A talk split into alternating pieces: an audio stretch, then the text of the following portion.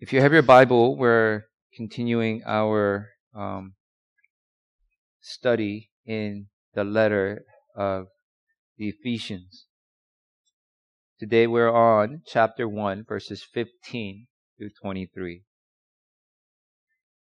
Ephesians chapter 1, beginning in verse 15 through the end of the chapter. If you're there, would you all stand as we receive the word of God? Here's the word. For this reason, because I have heard of your faith in the Lord Jesus and your love toward all the saints, I do not cease to give thanks for you, remembering you in my prayers, that the God of our Lord Jesus Christ, the Father of glory, may give you the spirit of wisdom and of revelation in the knowledge of him, having the eyes of your hearts enlightened, that you may know what is the hope to which he has called you, what are the riches of his glorious inheritance in the saints, and what is the immeasurable greatness of his power toward us who believe, according to the working of his great might that he worked in Christ when he raised him from the dead and seated him at his right hand in the heavenly places, far above all rule and authority and power and dominion, and above every name that is named, not only in this age, but also in the one to come. And he put all things under his feet and gave him as head over all things to the church which is his body, the fullness of him who fills all in all. Amen. Father, we come before you. We ask for your spirit of wisdom. We ask for your spirit of revelation for us to discern your truth, hear your truth, and receive your truth. May our hearts, the eyes of our hearts, be open to the truth and understand. And may it really come, uh, become part of our lives, become who we are and how we live our lives. May you bless us through your word. May the Spirit guide your servant to deliver your message, and may your people uh, be humble and obedient to the word that you have prepared for us. Father, we thank you. In Jesus' name I pray. Amen. You may be seated. So, past two Sundays, uh, we were online, and during that time, we studied the first passage of chapter 1, and that would be verses 3 to 14. And in that passage, Paul praises God. Paul glorifies God for what he has done um, in this salvation that he provided for us. And in that passage, what you find, how Paul describes him, is uh, this God, the author and perfecter of our salvation. Now, we didn't have much time in this, but if you look at that passage once again, read, read it and study it a little more further, and what you will see is the you, uh, you will see the fuller image of God. Fuller image. And what I mean by fuller image of God is this image of God in three persons. You can see the Trinitarian God, God in Trinity, working for us, working for His own people for their salvation. Now, what you see in this passage is first, you see God, the Father, appear, according to Paul, planning, deciding, initiating, choosing to save us before the foundation of this world. Before the time He went to work and then you see God the Son, who redeemed us, sinners, through his blood on the cross. And you also see God, the, closing section of that passage, the Holy Spirit, who applied the salvation in very personal way to us. How God sealed us in his spirit. And this is our God, the Trinity, God in three, working as the author and perfecter of our salvation. And Paul just reminding the Ephesians, the believers, to uh, who for them to know who God is, and that is more than enough reason for us believers to praise Him and glorify Him. And He is also our source of confidence. And you see that in this passage. Now, this morning, um, the following passage, what we have here in verse 15 through 23, is Paul's another prayer for the Ephesians. He is praying for the people of Ephesus. Now, what are we going to focus on today is just the items that Paul was praying for them. What are these things that Paul was praying for them is the focus of our study. And simply put, if we have to just very, very simplify it, um, Paul was praying for the Ephesians for them to know, for them to simply know, know who God is, know Him in a deeper, um, further, and, and level of sense that it becomes part of them. In verse 17, Paul prayed that God may give Ephesians the spirit of wisdom and revelation in the knowledge of Him. The Holy Spirit who brings wisdom to the believers. Holy Spirit who brings this revelation of truth. And in particularly, specifically, He prays for the knowledge of God. Now, what kind of knowledge of God Paul was praying for them? Verses 18 and 19, he specifically prayed for three things for them. For them to know and know well. He says, having the eyes of your hearts enlightened, opened, that you may know what is the hope to which he has called you. Second, what are the riches of his glorious inheritance in the saints? And finally, what is the immeasurable greatness of his power toward us who believe according to the working of his great might? You see, what we have here in this passage, Paul is praying for the Ephesians to know. They already know God. They knew God. They know the gospel. They are saved. They are saints. Paul rec- referred to them as saints, and saints are the people who are separated by God, placed in Jesus Christ. That's what the definition of saints is. But Paul prays for them to know. Know more. Know more know better of God. And he lists three things that they needed to know more. The first thing is the hope, hope of God's calling. Second thing is the riches of his inheritance. In other words, the boundary, the scope of this inheritance. And the, finally, the power. Power that is available to the believers in the Lord Jesus Christ. He wanted them to know these things the calling, the hope of calling, the inheritance, and the power. And these are the things not only the Ephesians need to know and know well, but these are the things that we, believers, in today's day, we must also know them well in our lives. First thing we need to know, Paul says, the hope to which God has called you, you need to know. This hope you gotta know. Now, many times uh, we have many hopes and wishes in our lives. We hope for a lot of things. We hope um, for happiness. We hope for blessedness. Uh, we say, I hope I can be rich. I hope I can be comfortable. I hope I can be successful. I hope I can, um, I hope all things go well. We hope. And we hope for these things not only for ourselves, but we hope for uh, these things for our family members, our loved ones. And as year goes by, the list of our hopes, list of our dreams seem to grow. It goes on and on and on. Those are our hopes and wishes. But are those hopes and wishes the dreams that we have? Is that the kind of hope Paul had in mind? Is that the kind of hope that Paul wanted the Ephesians to know and know well. In the Bible, the word hope usually looks forward to the last things. The hope carries the meaning of completion uh, of what has already begun.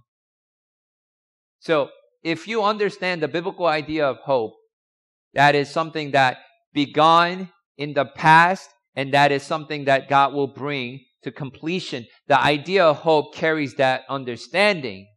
Now, if we combine that with calling that God has for us and the hope of calling, then we would have a further uh, complete idea of what this hope of calling is. Then what is God's calling? In the previous passage, in verse 4, this is what, why God called us. He called us to be holy and blameless in Jesus Christ, in His sight, for us to be holy and blameless. That's our calling, to be holy, to be blameless. In verse 5, God called us to be His sons, His daughters through the work of Jesus Christ. In verse 12, God called us to be the praise of His glory. These are callings that we have in Jesus Christ. This is what He called us to be. Now, along with these hopes, along with this uh, hope of becoming holy and blameless and becoming fully and living our lives as sons and daughters and becoming the praise of His glory. So when the people of this world and brothers and sisters in Christ sees you and what's happening in your life, they will praise the Father. That's our calling. But there is another calling along with all of these callings.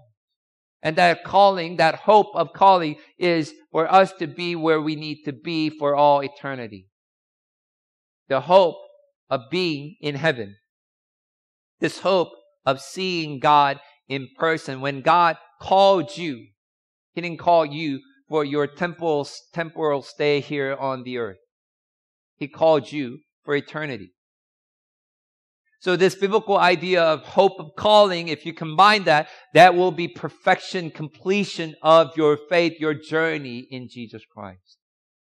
So what are we hoping for? We're hoping to be in His presence, God's presence. What we are hoping as we live here on earth is to be in his presence, becoming, being made like the Lord Jesus Christ. And Paul wants the believers to know this hope and have this hope. Because once you understand what we need to hope for, we also understand at the same time what we must live for.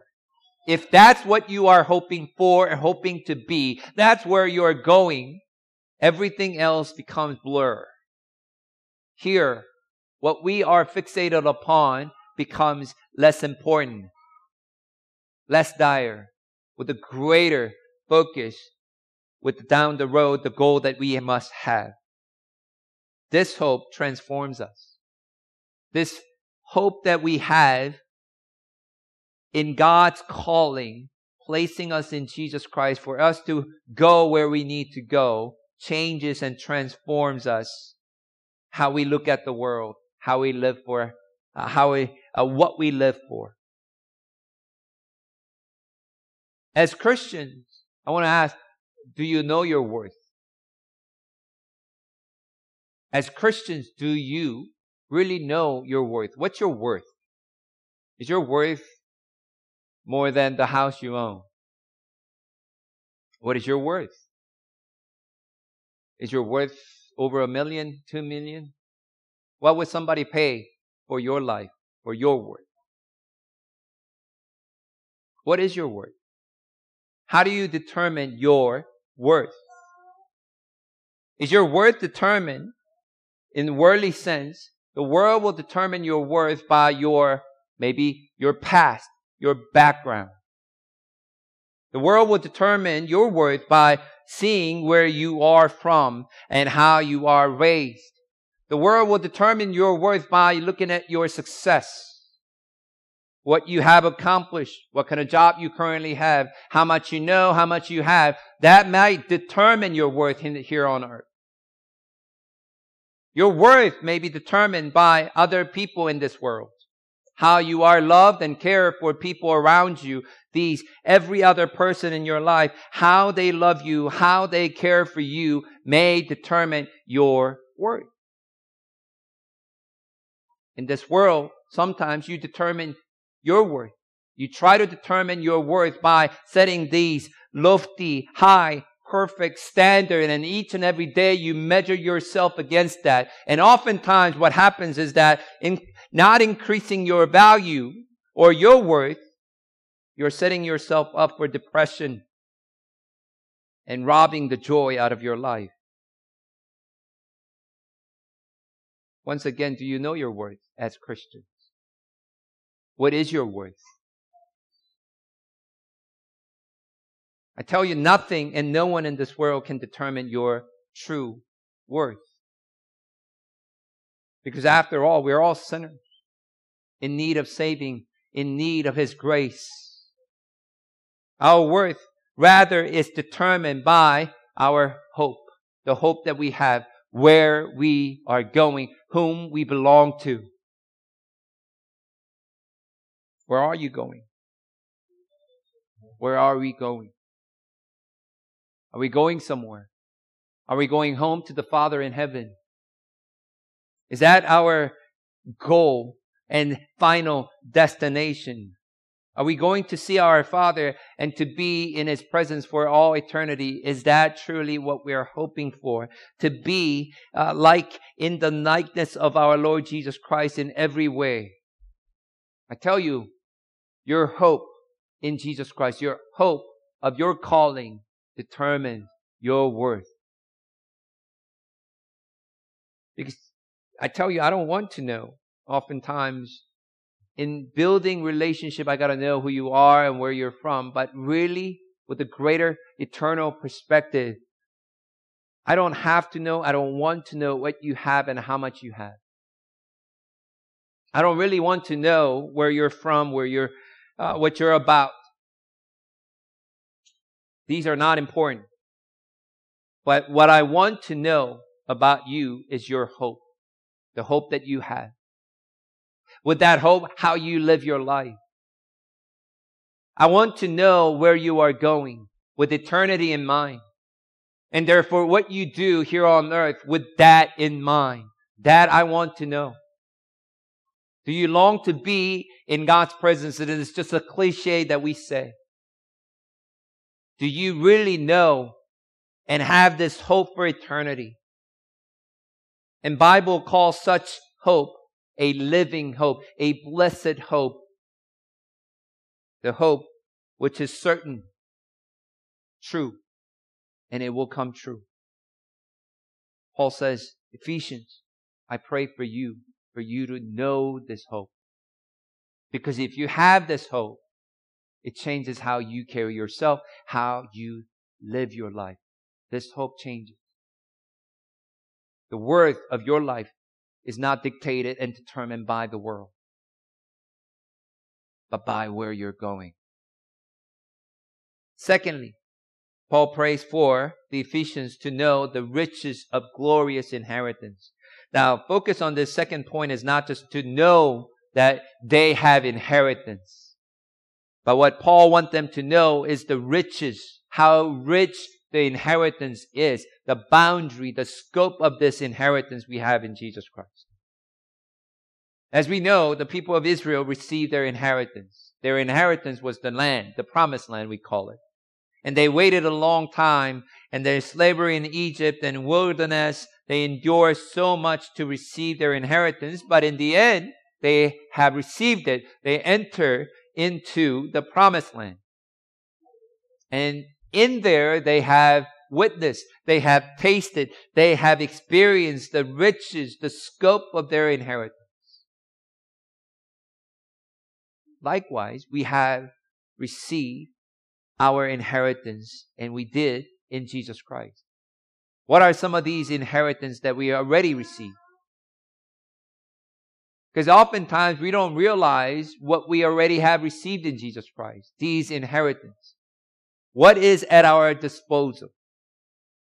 And therefore, because we don't know and fully appreciate it, we don't utilize the blessings that we have. We were given. For instance, prayer. You have inheritance. You have this blessing to speak directly to the God of gods, the Lord of Lords, the Creator, the Sovereign God who is in perfect control. And you can speak and bring your anxious thoughts and your problems to God, and He will bring peace to you, guard you, and grant you the, your heart's desire. You have that prayer. You have the Word. And we have the privilege to read His direct revelation to us. By studying, by meditating, we know His will for us, how to be blessed. We have brothers and sisters. We have church. That is God's gift to us. Brothers and sisters, people doing life together to fulfill the Lord, the head, our head, and His will in our lives. These are some of the spiritual inheritance that is already available for us. Yet the most important, most glorious inheritance we have is the truth that we have and know in Jesus Christ. The truth that we are God's possession. That is our glorious inheritance. We are His people purchased by the blood of Jesus Christ. And for all eternity, we are His. Paul is saying to the Ephesians, do you really know who you are? Do you know this inheritance? Do you believe? Because you are not just anybody. You are God's glorious inheritance and therefore you receive everything what Jesus Christ, the Son of God, receives, you receive as well. You have received the gift of life through God, through His Son, and in the Holy Spirit, and you did nothing to earn it and deserve it. And this is what Paul wanted the believers to know. The fact, the truth, that you are God's possession. You are His Son his daughter for all eternity. And if you know this, if you truly know this, he's speaking once again, know this to the saints, to the believers.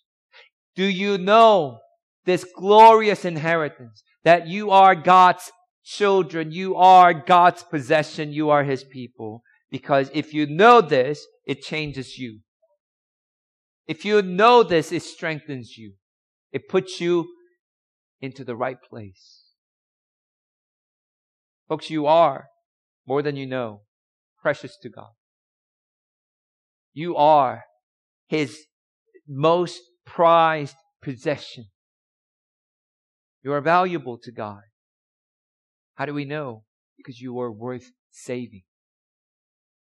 You know, uh, there are a lot of things if you're into um, antique stuff, um, probably you guys watch Pawn Shop thing, the sitcoms and things, and nowadays we talked about your uh, used car value and things of that.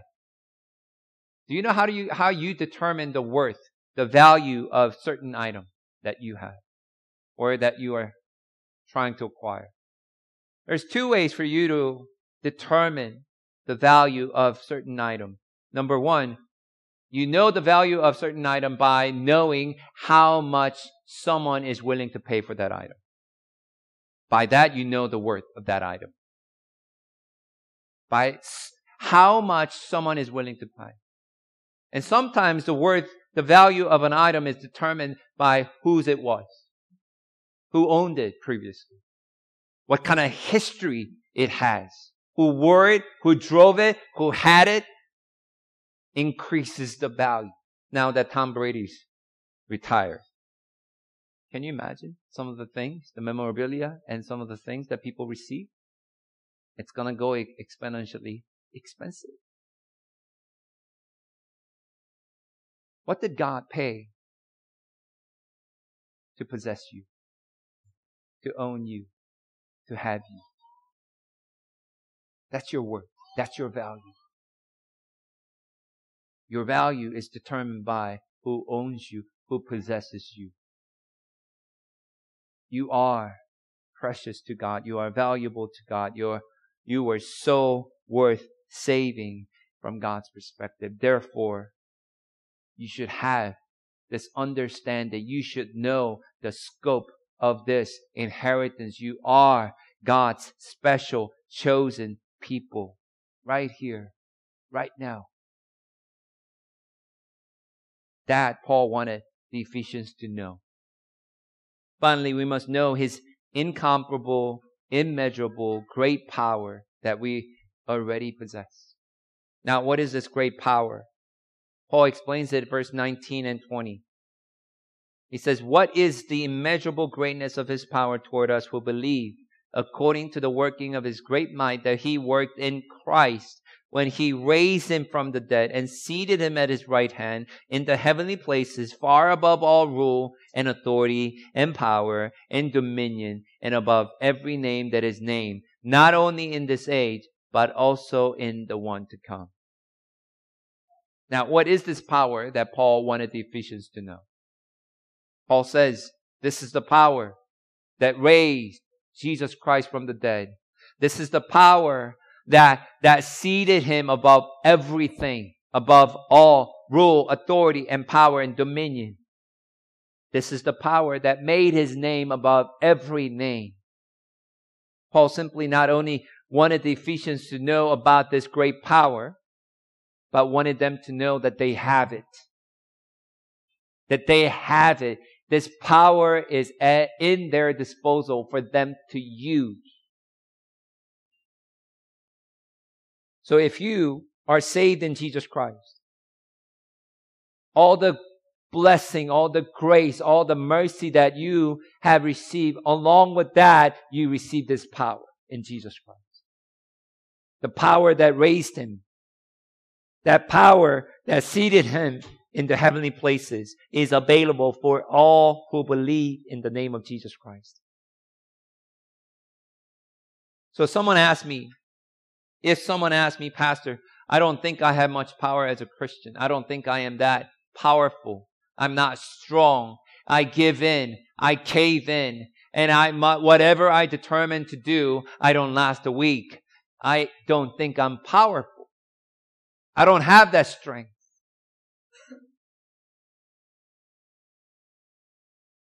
What would I say? Would I tell that person, hey, you need to pray for more power? You need to ask the Spirit to give you more strength. I know what Paul would say. Paul said to the Ephesians, he didn't ask them to pray for more power, more strength, but what he prayed for was for them to know that the power that raised Jesus Christ is in them for theirs to use. He didn't ask for more power because he didn't have to. Instead, Paul prayed for the Ephesians to have this divine awareness, to know and understand the power that they have possessed. And this is what Paul asks in the earlier portion of this passage for the spirit of wisdom and revelation to give into each believer, for them to understand with this wisdom and knowledge, they would know that they have this power in Jesus Christ. Paul prayed for the eyes of their hearts to be open so that they would know.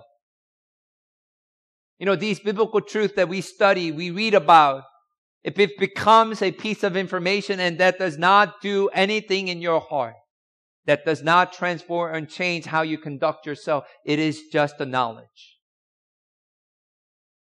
But until our eyes of our hearts open, when we, by the help of the Spirit, realize this wisdom and knowledge, it becomes ours. This power that we possess is ours to use. Paul said that in Romans 1:16. The gospel is the power of God for salvation. This gospel is power of God that saves you then, saves you now, and continue to save you and perfect and complete your faith. It's the power of God. To the Thessalonians, our go- gospel, Paul says, came to you not with simple words, but it came with power, with the Holy Spirit, with deep conviction. Paul prayed for his dear friends in Ephesus, for them to know, know that they have power that is given to them already in Jesus Christ. You already got the power. You are powerful. The power that raised Jesus Christ, seated him on high, and separated him from everything else is at your disposal for you to use as you live your life here on earth. And that simple truth must change us, strengthen us, realign us, how we carry ourselves in this world, how we live our lives, how we approach circumstances, and how we can remain calm, at peace, in joy. It's like you have that power of God at your disposal, having God next to you at all times. There's nothing to fear because we know you have that power. Paul prayed for the believers, for them to know. Know this. Really, really know this. Know that you have this hope of calling. Know that you are going home. And that is your home. This is not your home. And that changes how you live your life. Know your worth. Know your value because you are His chosen people. That is your inheritance. The most important truth. How you are entitled to receive everything that is available and Jesus Christ received is yours because you are His children. Know that. Know the power you have.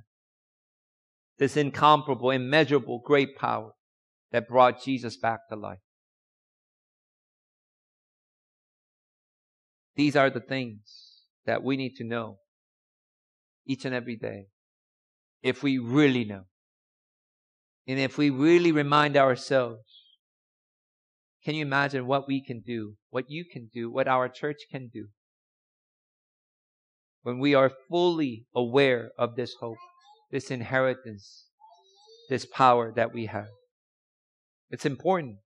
And this is truly why we read the Bible and gather together and study more. Because if you know where you're going, if you know who you are, if you know the strength and power you have, that really puts you in the right place and operate properly. And that's what Paul prayed for the Ephesians. And that I pray for myself, pray for my family, pray for you, for you to know daily. Let's pray. Father, we thank you. Thank you for the truth. Thank you for who we are. Lord, we are not just a people that uh, confessed and professed our um, faith and hope and trust in Jesus Christ. We're not just a people that identify with God on just Sunday morning or occasionally during the week. We are the people who are fully aware each and every day. We are fully in understanding of who we are and what we have and where we're going. Lord, would you help us to live and act accordingly as we know? Lord, I, as Paul prayed for the Ephesians, I pray for my people, your people, to have the spirit of wisdom and revelation to the true knowledge of who God is and therefore who they are each and every day when they open their hearts against your word. May they know, may their eyes of their hearts be open and enlightened to your truth so that the circumstances, so that whatever is happening before our eyes, what the world throws at us, does not change, does not determine who we are or our worth or value but fully understanding what God has done in Jesus Christ, how He sealed us in the Holy Spirit. In that truth, we rejoice. We build our faith and our lives. Let that be our foundation, and we live accordingly. Not a timid life and discouraged easily, but with conviction and faith, the trust the God who did not spare his son, the God who brought us with grace upon grace to this point of our lives, will continue to lead us until he completes our faith, our salvation. For you are the author, you are the perfecter of our salvation. So, Father, I thank you for this knowledge. And may this knowledge not stay up in our head. And it's something that we gather as an information, but the truth, life altering, life transforming truth. By knowing where we're going, knowing who we are, knowing the power that we have. Father, we pray that as we go from this place on, Lord, to back uh, to our home, to our workplace, to our school, wherever we go, Lord, help us to live up to the calling that you have placed. Protect us and guide us. Lead us, Lord. Keep us safe from evil things. May we be the blessing and praise of glorious Father that we have. We thank you so much, Lord. We pray all this in Jesus' name. Amen.